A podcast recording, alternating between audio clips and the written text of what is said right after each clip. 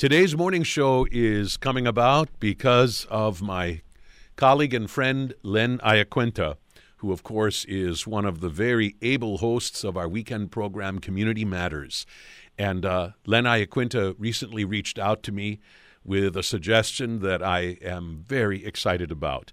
Uh, he was inviting onto Community Matters someone who was a classmate of his in graduate school, a man by the name of Barry Jagoda, who was a special TV advisor to then Governor Jimmy Carter, and then became a special assistant to President Jimmy Carter. And this came after uh, uh years of distinguished work for both CBS News and NBC News. And uh, his wide reaching career, which continues to, to this very day, uh, is chronicled in fascinating fashion in a new memoir called Journeys with Jimmy Carter and Other Adventures in Media, published by Koehler Books. And uh, I appreciate the far reaching uh, scope of this fascinating book, uh, which really takes us inside the uh, intriguing life and career of its author. Barry Jagoda, we welcome you to the morning show. Well, thank you. It's a pleasure to be here, and uh, I appreciate your mentioning the title of uh, my memoir. Uh, although uh, the title was suggested by my publisher, he thought that that might uh, attract a, a, a, a, wide audience. Uh, this book is really more of a lifetime presentation of, of mine. It's a memoir with sections, of, of course, including the Carter presidency, but also with roots and rising in Texas and New York City and uh, working as a producer for Walter Cronkite's Apollo 11 coverage and subsequent uh, Emmy Award winning work on uh, Watergate. Right. So this this uh, reaches well beyond the, the work that you did uh, for for Jimmy Carter, and that's one of the things that I, I really do appreciate about this book is is, is certainly it, its scope. One thing that is said at one point along the way is that uh, you have written this book after 60 years in the media business, both reporting and making news. I wonder if you could take us inside those intriguing words that your career has included both reporting and making news, and how valuable it is for somebody to have experience on both sides of that equation. Well, uh, thank you for that uh, that opening. You know, I have uh, observed uh, over the years people often say, "Well, uh, this is discussed in my book," and I often thought that that was just a kind of marketing ploy. But really, if someone somehow is able to write something down in the form of a book, sometimes the uh, material in, as written does get inscribed or etched in one's brain and uh, so it's not necessarily bragging about a book, but just uh, reflecting what, on what is what is written. Um, actually, uh, uh, I have only in uh, the re- recent years had a chance to uh, sit back and uh, think about um, my work, m- my career in uh, uh, journalism and uh, politics, and uh, because I had some uh, time after a long career, uh, I was able to uh, take a year and uh, uh, set all this down in this book, uh, Journeys with Jimmy Carter and Other Adventures in Media. Um, so, you know, I'm not precisely sure where to start, but uh, I guess uh, the, what might catch one's attention is the work in the Carter presidency. Uh, and that came about because uh, uh, when Governor Carter was uh, seeking the presidency in the uh, uh, in the 1970s. Uh, he and his principal media advisor, uh, Jody Powell, who became press secretary to the president, realized they didn't really know that much about television. And uh, I came along. Actually, it wasn't really coming along. Uh, the distinguished uh, broadcast journalist uh, uh, Ed Bradley, who made his fame on 60 Minutes, was covering the Carter campaign, and uh, I think uh, Powell said to, uh, to Bradley one day, you know, we really don't know that much about TV. Got any ideas on who might help us? So uh, I could take the story from there. Uh, but as I say, it's written down in the memoir. Right. Uh, I want to ask you real quick. I thought that was really kind of intriguing that Jody Powell, press secretary to Governor Jimmy Carter, the future President Carter, uh, said so freely, we, we don't know much about TV. That just seems like a, an interesting admission for somebody who's a press secretary. I mean, isn't that part of what a press secretary does? Or was this back in an era in which television didn't necessarily figure as prominently? Or is it a time when television was emerging as being especially significant and so they're trying to kind of catch up? I was just surprised that somebody who was somebody's press secretary would, in a sense, not know more about the television business. Well, you know, it's a, a great observation you make.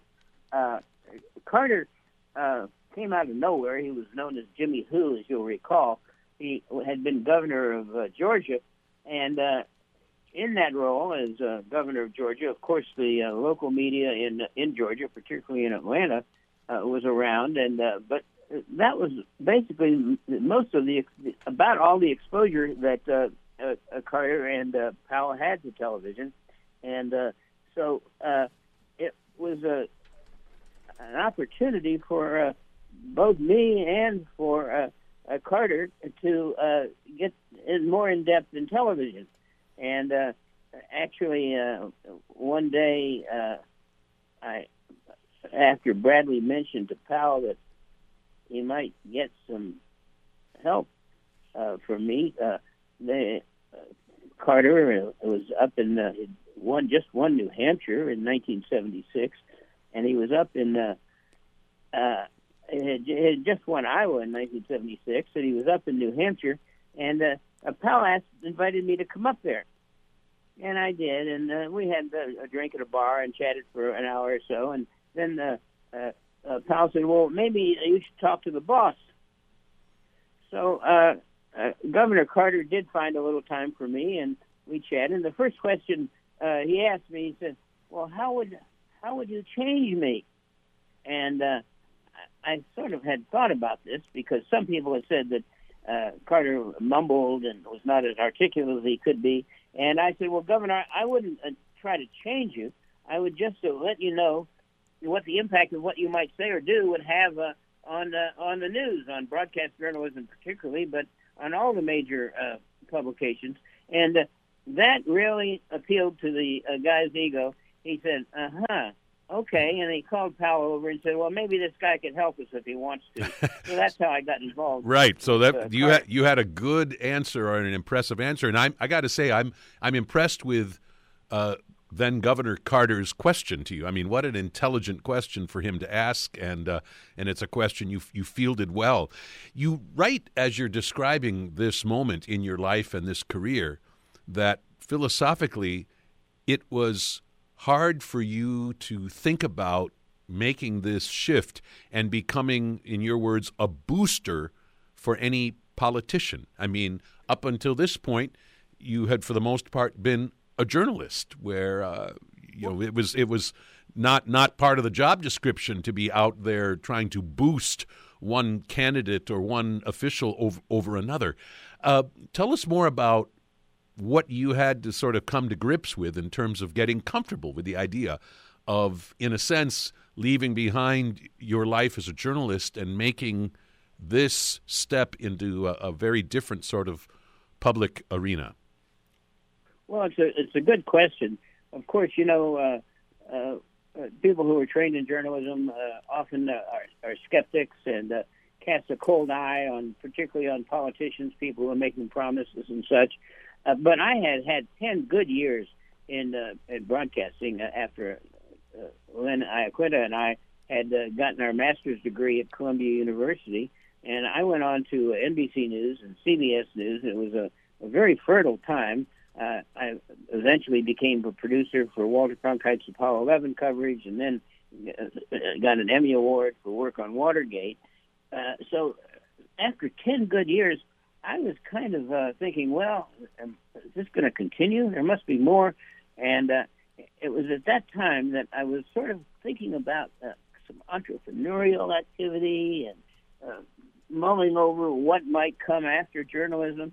and uh, that's uh, when uh, uh, Bradley uh, uh, uh, suggested to Powell that uh, he might invite me up there. It was really a gamble on my part. You know, uh, this guy was really unknown, and uh, uh, I was leading uh, a great career in, in broadcast journalism. So uh, I, I thought about it long and hard, and I said, well, uh, why not try this? Uh, you know, why not take this adventure? And it, it turned out to be a, a pretty good adventure because uh, what was really going on was uh, once a, a candidate tends to win in a primary election, this uh, uh, in itself is an invitation for media coverage. So uh, I came along about the time that uh, Carter was uh, became a star, uh, and I knew the background of uh, how to manage this uh, uh, stardom, if you will, uh, because I had, uh, you know, in the previous uh, uh, eight years had uh, covered uh, uh, aspiring politicians and, and knew what, what that amounted to. So, uh, uh, actually, a, a great moment for me in uh, the uh, transition. Uh, I joined up with Carter, and uh, uh, coming uh, after his win, first in Iowa and then in New Hampshire, I, I remember so vividly the uh, outstanding uh, New York Times uh, reporter who was then uh, covering uh, uh, uh, Carter, uh, uh, uh, Jim Wooten. He was uh, James Wooten. Bradley was there. Wooten was there.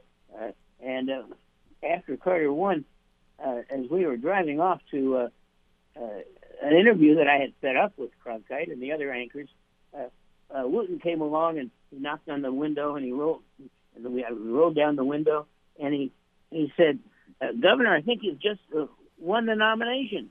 And uh, Carter uh, had been working on this for a long time, and he looked up and said, uh, "Good deal, Jim. Uh, thank you very much."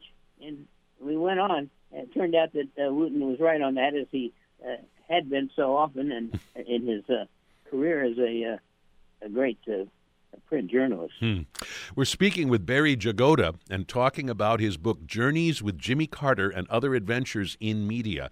The book chronicles not only uh, Mr. Jagoda's long career in journalism with both CBS News and NBC News, but also his work as a, a, a, a media advisor for Governor Jimmy Carter and then a special assistant in the White House to President uh, Jimmy Carter.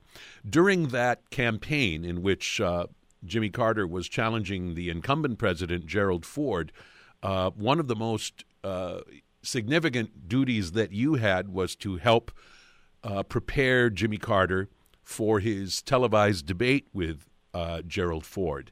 And I think one of the most interesting moments in the book is when you talk about some of the behind the scenes logistics that were involved in uh, safeguarding your own candidate and that uh, and that Mr. Carter could be in a sense presented in as positive a frame as possible even before the first word was spoken in that debate. Tell our listeners about some of those details that uh, that you and, and other advisors to Governor Carter were, uh, were, were thinking about and taking care of? Well, it's a good question. You know, uh, in 1976, uh, there was the uh, probability of uh, presidential debates. Such activity had not been undertaken since the the great historical debate in 1960. Several debates between then incumbent uh, President uh, between uh, then Vice President Nixon and the, uh, the Democratic challenger uh, John Kennedy. So uh, there had to be a reason for uh, any uh, both candidates uh, in a potential debate, presidential or in other uh, venues, uh, for having a debate in the first place. And in '76, uh, the president, the incumbent president Gerald Ford, had only been in office less than a year, having succeeded as a vice president to Nixon when Nixon left the office in the Watergate uh, uh, aftermath, and uh, uh, uh, Carter, uh, as an unknown, also wanted to get the airtime and debate. So you had two candidates who wanted to debate the genial and rather pleasant incumbent president Ford, and the would-be challenger, Jimmy Carter. So it was agreed that there would be debates, and there was actually set up uh, to make sure that candidates wouldn't try to dodge them. Something called the Commission on Presidential Debates, and uh, both uh, campaigns, the Ford campaign and the Carter uh, effort, were called to, to have uh, meetings to discuss how the candidates would uh, debate. our own real great concern was and and opportunity was to have uh, the incumbent have have the challenger rather Carter uh, on an equal footing on a debate stage uh, with uh, Ford. There were some uh, really uh, what seems now rather uh, mundane or uh, issues. Uh, Ford was, uh, I guess, about uh, six foot to one, and uh, Carter was uh, only five foot eight. And we were very concerned to start with that we didn't want to have uh, one uh, Ford over over uh, overshadow physically our candidate, and uh, that was a, a, just a, a, one issue. But uh, basically, we wanted to have a stage where uh, our candidate was uh, seen on an equal footing with uh, uh, the president. We didn't want to have podiums with the, the signs that said "Office of the President" and that sort of thing. It would be a, neutral stage, and that's what we worked on. There were six advisors, three from the Ford side and uh, three from our side, who uh, met repeatedly. And uh, after uh, wrangling and uh, thinking about this and working it through, we did finally get agreement on uh, the staging of the presidential debate debates in 1976.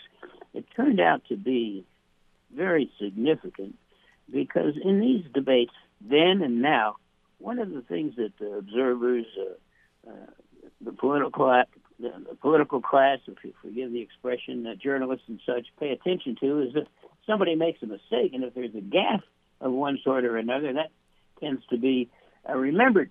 And uh, that's what happened in 1976. In the second debate, uh, President Ford uh, mentioned that uh, uh, there was uh, no Soviet domination of uh, several of the countries in Eastern Europe. And uh, Carter heard that and said, "Well, you might try to tell the uh, Czech Americans or the uh, Polish Americans that that there's uh, no Soviet domination."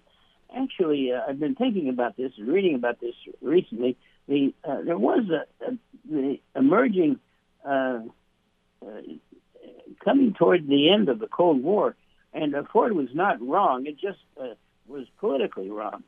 So uh, sometimes uh, what, in terms of policy, might make sense, uh, might have uh, uh, run into problems with uh, politics, and that's what happened in the 1976 debates. Hmm. Well, of course, we all know by now that uh, that Jimmy Carter was victorious over incumbent Gerald Ford, and uh, and became president. And you were asked to stay on as a special assistant in the White House to President Carter uh, very much still involved in uh, matters related to to the media and the way in which uh, President Carter was, uh, in a sense, connecting with the American public. Uh, was your position one that already existed, or in a sense, was this a, a position created for you? I guess another way to, to think about it is. Would, would you have had predecessors in the White House whose focus was the focus that you were given as special assistant to President Carter? Well, you know, again, you've uh, you've touched on a, an interesting uh, question. Uh, the, great uh, chronicler of presidential uh, elections, uh, Theodore H. White, he had written in 1960 the book "Making the President" in 1960, and went on every four years to chronicle this. He, I'm almost embarrassed to say that he, White, said that uh, Jagoda was uh, Jimmy Carter's uh, secret weapon in the 76 campaign. And uh, as it turned out, uh, there had not really been that much focus on uh, television in previous uh, White Houses. And uh, so uh, I, there were, I guess, uh, the new president, President Carter, named uh, 14 assistants and special assistants, and uh, he, I was one of them, uh, to uh, come on to help with media relations and other duties such as uh, cultural and artistic activities uh, working closely with the president's advance team. So it was uh, largely a uh, media relations job, but uh, uh, also anytime television came up, I got got involved in it, and that was very interesting, very rewarding, and so it was relatively new. Actually, very often when there would be some event which was called a television event, I'd get called in and was a staff member. Uh, just a quick, brief uh, piece of history. You know, uh, Jimmy Carter was a went to uh, was a midshipman at the United States Naval Academy, and when he graduated, he was in the middle of the, the class. Uh, he wanted to go into the submarine corps. And anybody who wanted to become a submariner had to be interviewed by the very rigorous-minded uh, uh, head of the submarine uh, program, Admiral Hyman Rickover. So, uh, uh, in that interview that Carter had with Rickover, Rickover said to Carter, "Have you always done your best?" And Carter, uh, being a relatively honest guy, said, oh, "Well, no, I guess I haven't." And uh, Rickover said, "Why not your best?" Which became the title of Carter's uh, campaign book, "Why Not uh, hmm. Your Best."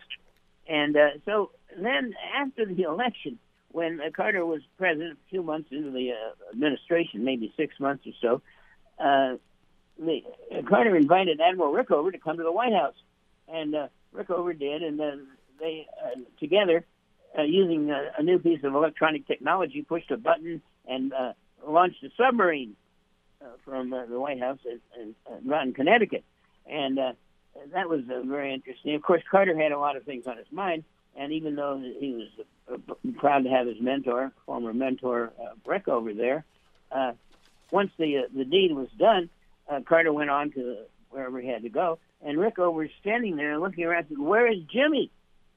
And uh, of course, Carter was gone. And uh, Rickover said, "Well, I've got these papers," uh, and he looked around. He thrust a bunch of papers to me.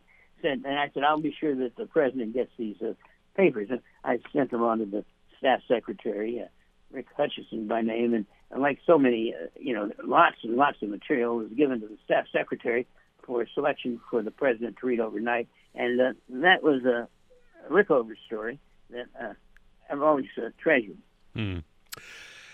One of the uh, things that we remember so vividly from uh, the Carter years, I mean, those of us old enough to uh, have been around and, and, and, and to directly recall those events, is that first time that President Carter was on television and wearing a sweater, and uh, and you would have had at least some hand in some of those choices that were made in terms of what that that uh, television presentation uh, to the American public was all about.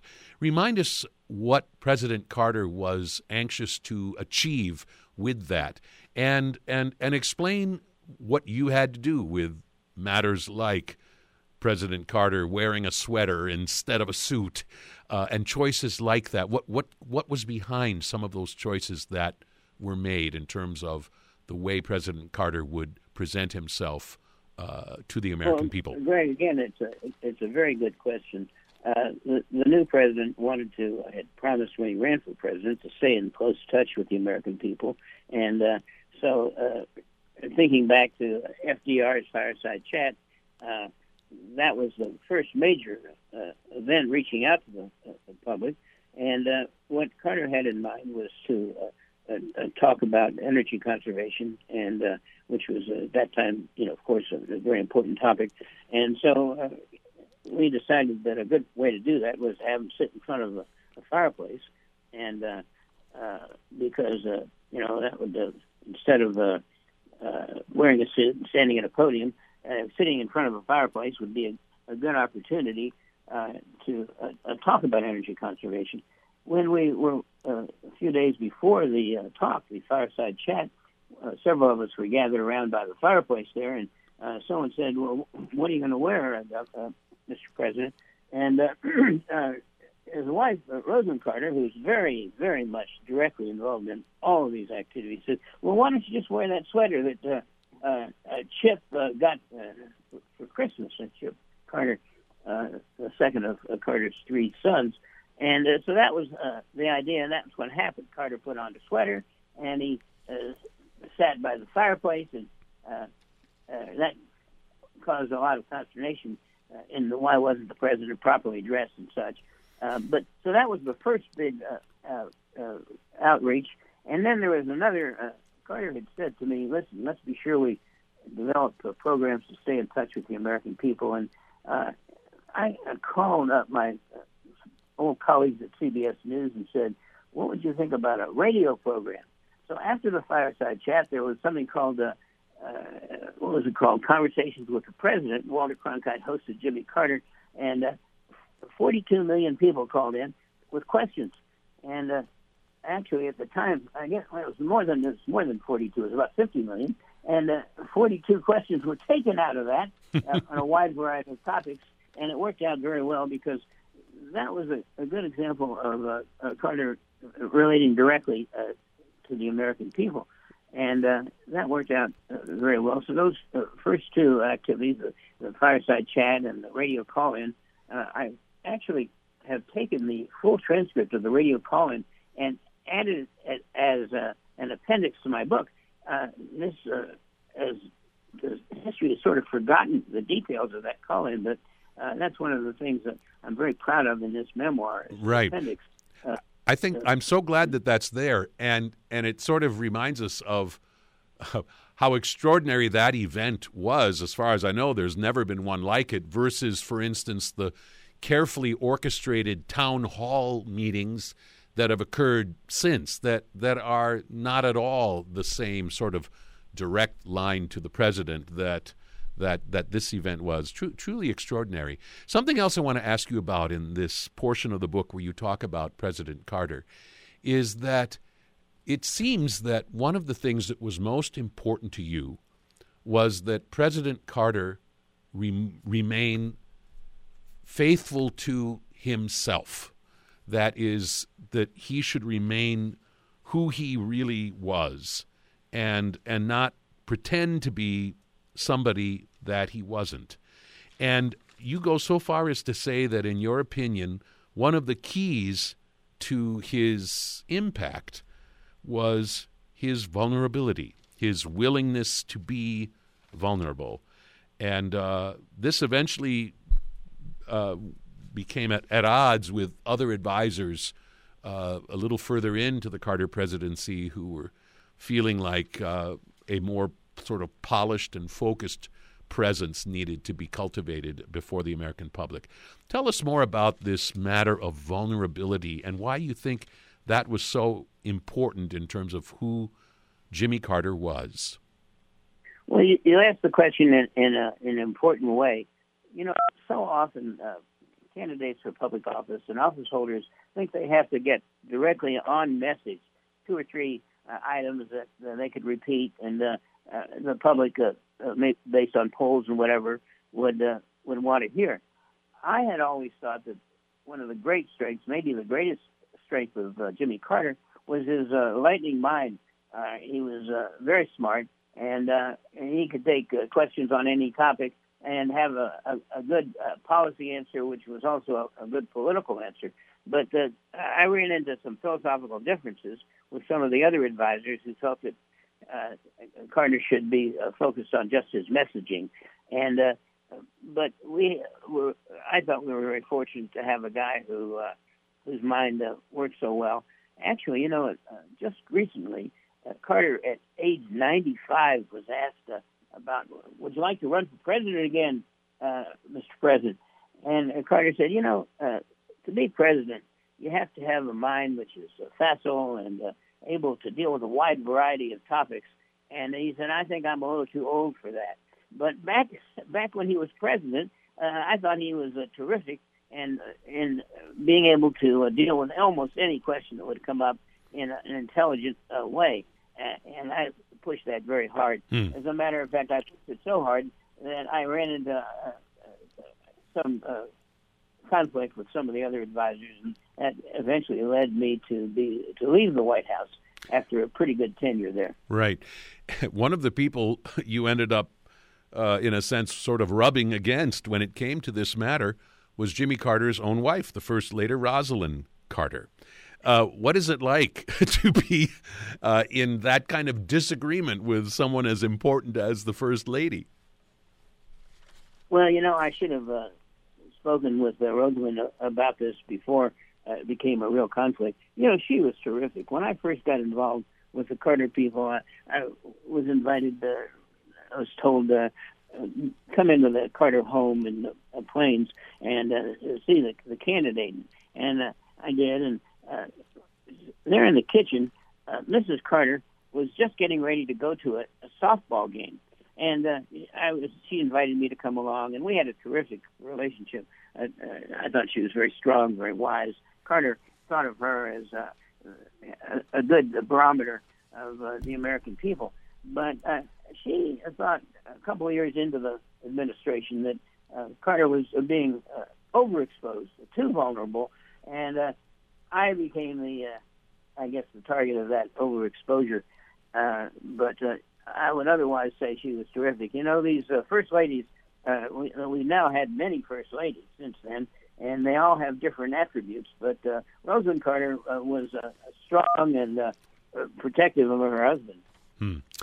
Well, what what's kind of intriguing to think about is how how well does it work for somebody like Jimmy Carter to be president? And does it work for the president to be somebody who has the kind of mind that Jimmy Carter did?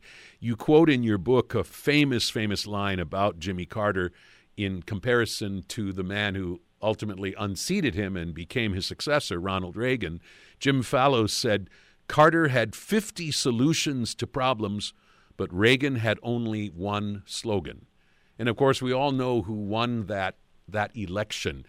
Uh, I mean, is it possible to be a successful president uh, when you are the former, where with 50 solutions to every problem, versus something that is succinct and has staying power? Uh, I mean, uh, in retrospect, do you wish that Jimmy Carter had tried to adapt himself, or would that have just been impossible? Well, I'm glad you asked the question. Uh, Jim Fallows is now one of uh, our country's leading journalists. Uh, then was, a, as it turns out, was a speechwriter for Carter, and uh, he, he was a, a, a, an eyewitness to all this.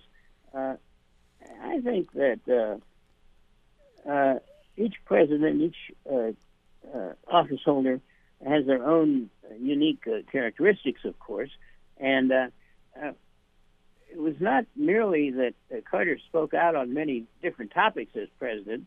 Uh, toward the end of his uh, his tenure, of course, uh, we can remember that uh, there were hostages taken in Iran.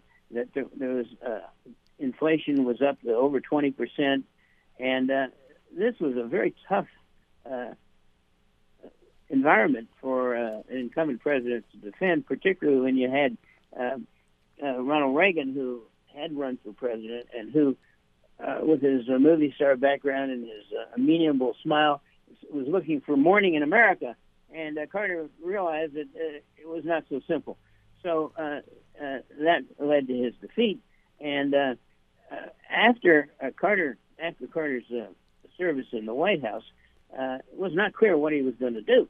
But uh, uh, he wisely created the Carter Center and focused on uh, uh, eradicating disease and uh, trying to come up with uh, fair elections all around the world.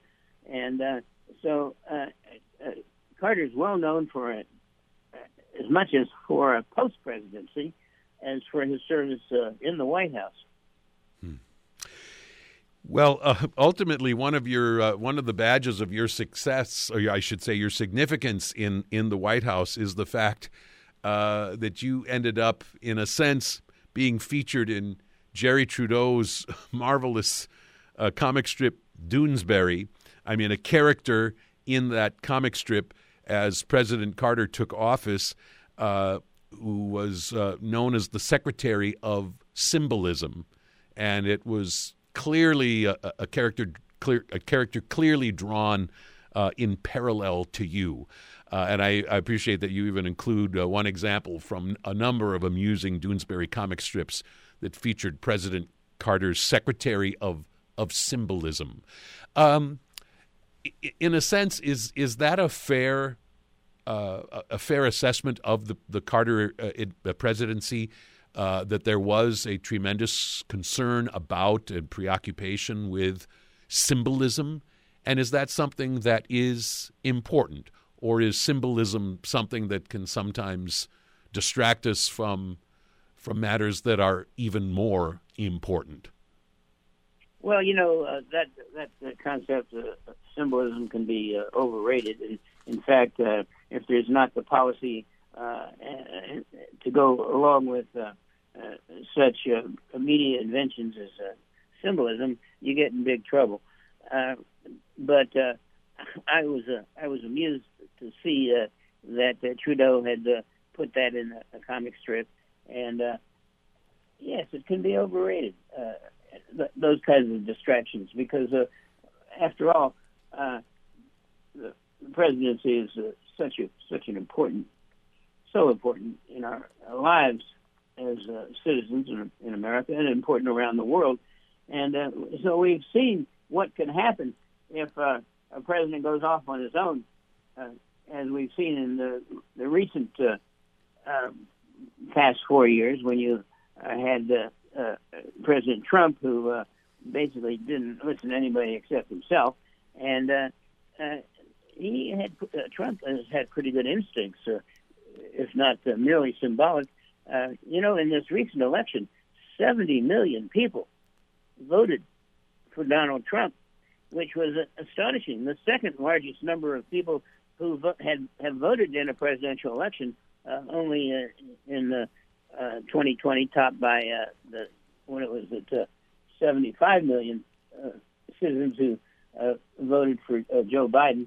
And of course, uh, that's interesting and important, but it's not nearly as important as uh, winning a, the electoral college. Hmm. I, will give you a chance to say a little bit more about President Trump in a moment. I, I want to be sure that I have a chance to circle back and say that your book is about your entire career in the media, including the work you did in for CBS News and NBC News, uh, and including uh, the work that you did in helping to produce CBS's coverage uh, of Apollo and specifically the landing on the moon in, in uh, with with Apollo 11. Um, I just wonder uh, as you were helping shape CBS's coverage of something so momentous. I mean, one of the greatest stories in, in human history.